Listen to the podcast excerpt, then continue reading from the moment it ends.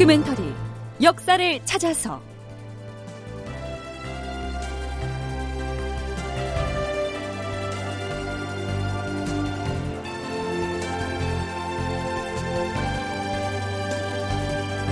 제팔백오십 편 전라감사 권율 북쪽으로 진격하다. 극본 이상락, 연출 최홍준.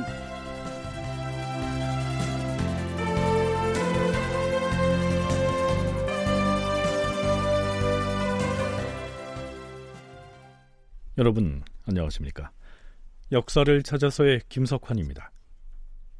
선조 이십육 년인 천오백구십삼 년 이월 십사 일, 선조가 대소신료들 앞에서 이렇게 말합니다. 세자와 왕비는 그대로 이곳 정주에 머물게 하라. 과인은 단출하게 신료를 거느리고 평양으로 가든지, 혹은 이여송 제독의 군대 뒤쪽으로 나아가서 여러 가지 일들을 호령하고 군량 운반을 독려할 것이니 그리 준비하라.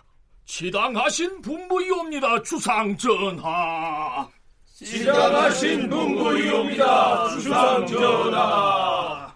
선조가 드디어 정주를 떠나 평양 쪽으로 어가를 움직이겠다는 결심을 밝힙니다. 평양 수복 직후부터 신하들이 평양이나 그 주변의 삼현으로 옮길 것을 끈질기게 청했음에도 완강하게 거부했었지만, 명나라의 병부시랑 송응창마저 행제소를 옮기라고 권하자 더는 고집을 부릴 수가 없었던 모양입니다. 사흘 뒤인 이월 십칠 일, 동궁인 광해군의 전송을 받으며 정주 행제소의 정문 밖으로 나온 선조가 그곳의 백성들에게 작별 인사를 합니다. 백성들은 들으라. 나라가 불행을 당하여 과인이 오랫도록 의주와 정주에 머물러야만 했다. 이곳이 압록강 건너 중국과 통하는 길목이어서 여기에 거주하는 백성인 너희들이 군량과 무기, 마초 등을 수송하느라 참으로 고초가 많았도다. 나중에는 너희들이 나라에 바치는 세금을 마땅히 감면해 줄 것이며, 그동안 너희를 괴롭게 했던 모든 일들을 다 개혁해 나아갈 것이다. 그러니 너희들은 원망하지 말고 힘을 다해서 군수품을 운반함으로써 중국군으로 하여금 혹시라도 굶주리는 일이 없도록 하라. 또한 중국군 중에 병들거나 부상당한 자가 있으면 힘을 다해서 구호해주라. 아울러 농산일 또한 늦추어서는 아니 될 것이다.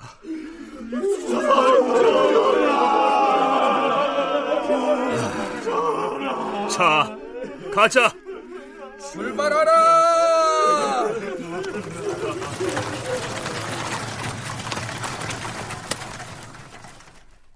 선조 일행의 행차는 이날 정주를 출발해서 일단 가산으로 향합니다.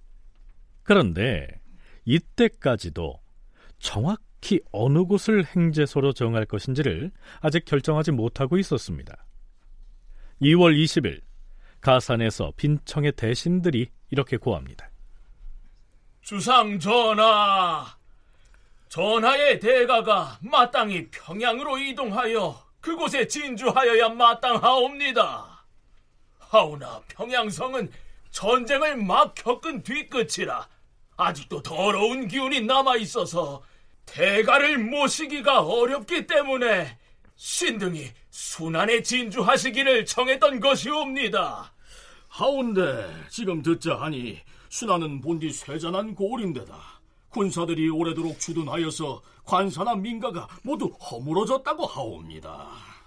허면 과인이 어디로 가야 한다는 말인가?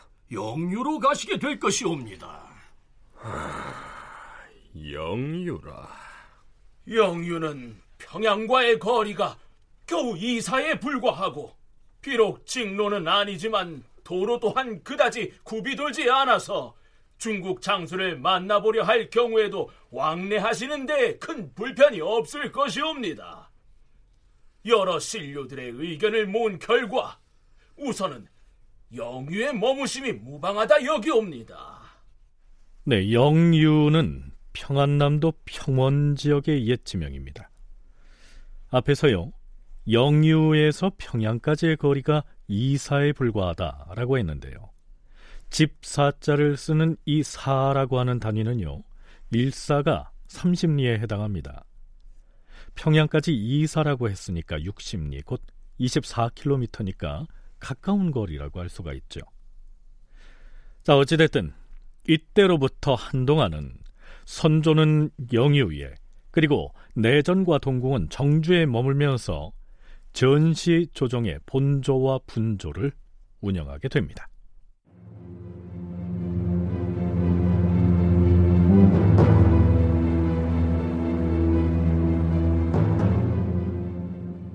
자, 이제 요즘으로 치면 서울 수도권으로 무대를 좀 옮겨보겠습니다. 그 전에 소개해야 할 사람이 있습니다. 장군 권율이 그 사람이죠.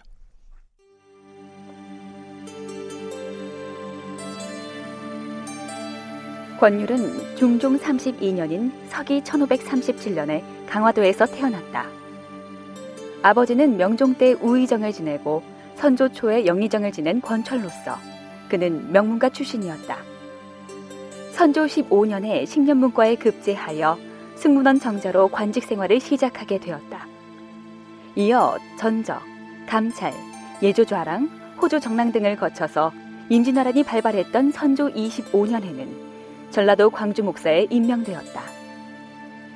외병에 의해 수도가 함락된 뒤 전라도 관찰사 이광과 방어사 곽영이 사만여 명의 군사를 모집할 때 광주 목사로서 곽영의 휘하에서 중의장을 맡아 서울 수복을 위해 함께 북진하였다. 그러나 이때 관찰사 이광이 무모한 공격을 고집하여 용인에서 크게 지고 말았다. 다시 광주로 퇴각한 권율은 남원에서 천여 명의 의병군을 모집하여 다시 북진하였다. 그는 금산에서 전주로 들어오려는 일본군의 정예부대를 맞이하여 이치고개에서 싸워 이김으로써 호남을 보존하였다.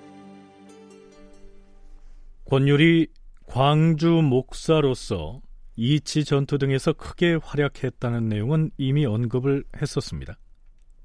이치 전투의 승전보가 전해지자 좌의정인 윤두수가 이렇게 말합니다. 주상전하, 지금 전라감사 이광에 대해선 용인 전투 패배의 책임을 물어 죄를 논하고 있사옵니다. 감사 자리를 오래 비워둘 수는 없사옵니다. 광주 목사 권율이 기계가 있고 도량이 넓어서 장수의 자질이 뛰어나니 전라감사는 이 사람 아니면 할 사람이 없사옵니다. 음... 과인의 뜻도 그러하다. 권율을 전라감사로 제수하노라. 자, 여기까지가 행주성 싸움 이전까지의 권율의 행적입니다. 그러니까 우리는 지금부터 임진왜란 삼 대첩 중에 하나로 꼽히는 행주산성 전투, 즉 행주대첩의 발발과 그 전개 과정을 짚어나가려는 것입니다. 행주대첩의 주역은 두 말할 것도 없이 권율이죠.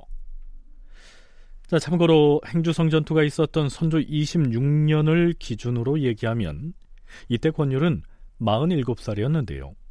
송강 정철보다는 한 살이 적은 동년배였죠. 또 한 가지, 이때 서른여덟 살이었던 병조판서 이항복은 권율의 사위였습니다.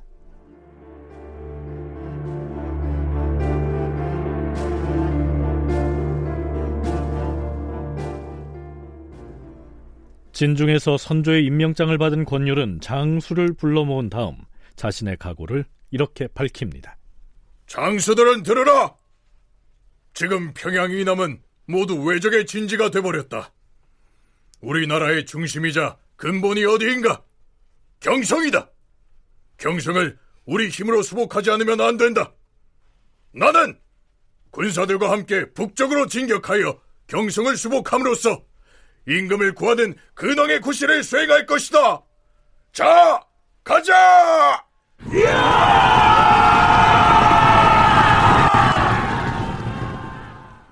권율은 도성수복을 외치면서 군사 이만을 이끌고 전라도를 떠나 북쪽으로 진군합니다. 그런데 권율이 충청도 아산을 지날 무렵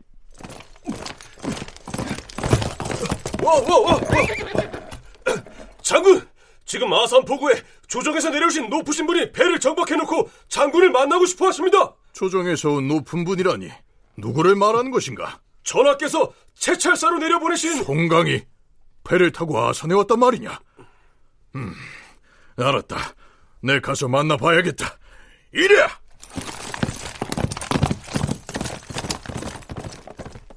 자, 이렇게 해서 두 사람이 만나는데요. 정철은 권율이 한양도성 쪽으로 올라가는 것을 한사코 만류합니다. 아니, 채찰사라고 하는 높은 지위를 갖고 있었으므로 권율에게 명령했다, 이렇게 표현해야 하겠죠.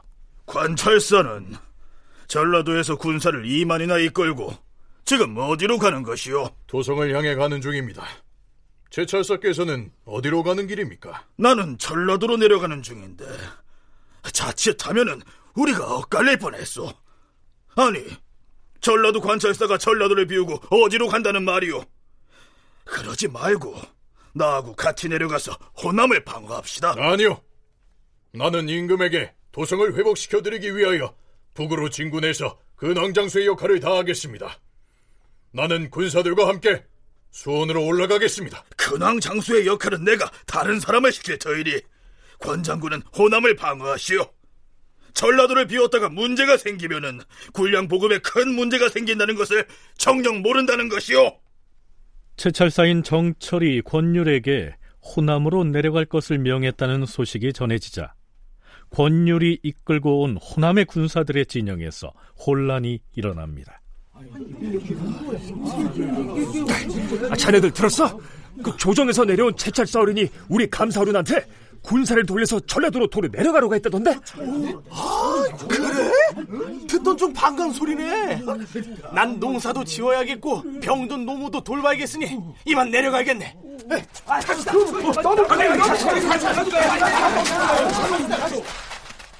이때에 이탈해서 고향으로 내려가 버린 병사들이 천여 명이나 된 것으로 기록에 나타납니다. 정철의 명을 받은 권율은 잠시 주저했으나 행제소로부터 북상하라는 명이 내려와서 서둘러 수원을 향해 올라가게 됩니다. 이성령이 서술한 일월록이라고 하는 문헌에는 이러한 내용이 수록되어 있습니다. 권율이 임금에게 장계를 올려서 말하였다.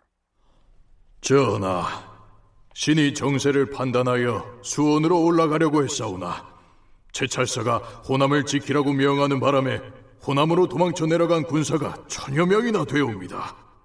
그러자 임금이 크게 화를 내었다. 동지중추 부사 유영길이 아뢰었다. 주상 전하, 정철은 술에 빠져서 정신이 흐리멍텅한 관계로 군사 기밀 사무에 대한 판단력이 흐려진 상태이옵니다. 이 때문에 공론이 행해지지 않고 있사옵니다. 정철이 술을 좋아해서 사람들의 비판을 받았다는 사실은 우리도 한두 차례 언급을 한 적이 있습니다만, 그가 한 모든 언행을 술 때문이다, 이렇게 비난하는 것도 바른 해석은 아니겠죠. 서강대 계승범 교수는 이렇게 얘기합니다.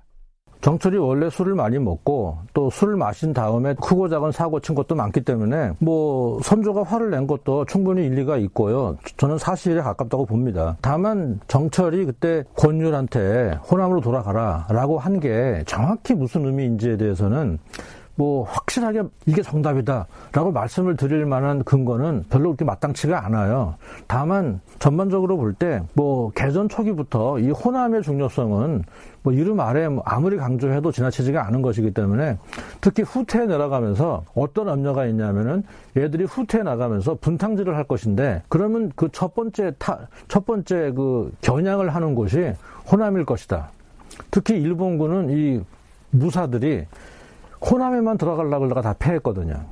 그러니까 그 안가품을 하는 것도 있고 해서 호남이 중요하니까 아마 제가 정철을 만약에 좋게 변호한다면 비록 술은 먹었지만 설령 그때 술에 취해서 한 얘기였다고 할지라도 권율에게 호남을 떠나지 말도록 명한 데에는 충분히 그럴 만한 명분이 있었다 하는 얘기입니다.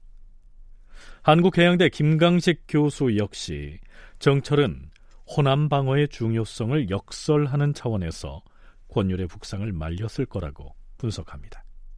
정철 뭐 자신이 전라도 쪽을 중시했다 이런 이야기도 가능한데, 실제 이제 천오백구십삼 년 개산이 되면 전라도 지역은 주 전투지 지역은 아닙니다. 그렇지만은 정철이 권율로 하여금 전라도를 잘 지키라고 하는 이야기는 전쟁에서 제일 중요한 문제는 군량 문제인데, 아, 전라도 지역이 일본군에게 넘어가면 우리가 이제 뭐 회복 근거지를 잃는다 이런 생각도 있었을 겁니다. 그래서 어, 권율로 하여금 어, 최후의 어떤 볼이라고 할 수 있는 전라도 곡창지들을 지키라 이렇게 이야기를 했다고 볼 수도 있을 겁니다.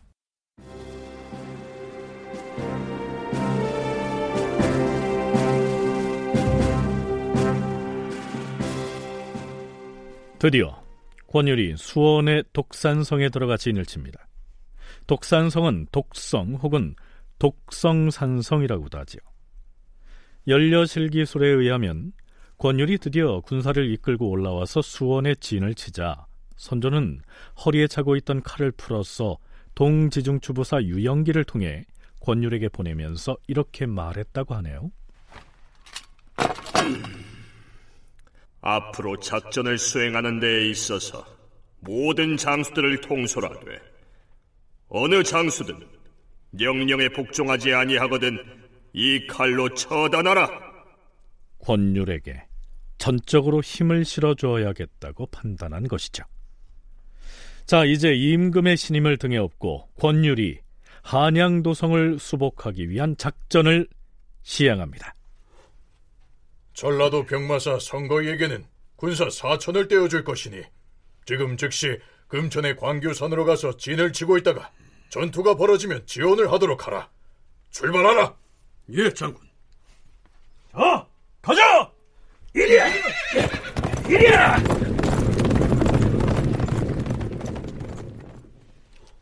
나는 사천 명의 정예병과 함께 양천에서 한강을 건너 행주선 위로 올라가 진을 칠 것이다. 자, 가자.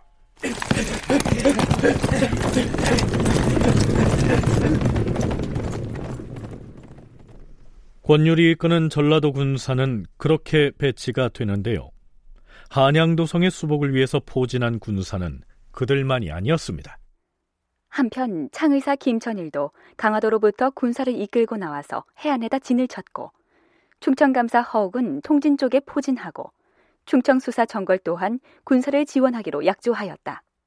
서강대 계승범 교수는 이때 한양도성 외곽에 포진한 조선군의 배치 상황을 이렇게 설명합니다. 조선 관군과 의병들이 서로 규합해서 이 원거리에서 한양성을 두고 원거리 요점 요점에다가 군대를 수천 명씩 배치하는 식으로 해서 지도를 머리에 그려보면 한양을 중심으로 해서 주로 서북쪽, 서쪽, 남서쪽, 남쪽 이런 수원에서부터 이렇게 거대한 반달 모양의 마치 우리 지금 외부 순환도로처럼 이렇게 쭉 빙 둘러싸는 원거리 포위 작전을 전개하고 있는 것이죠. 그러다 보니까 호남에 있는 군사도 올라오고 뭐 강화도에 있던 의병도 올라오고 이런 식으로 이제 되고 있는 것이죠. 한양도성으로 집결한 일본군과 행주산성을 비롯해서 도성을 둘러싸는 형태로 포진한 조선군 사이에 일촉즉발의 전운이 감돌고 있는 것입니다. 다큐멘터리 역사를 찾아서 다음 시간에 계속하겠습니다.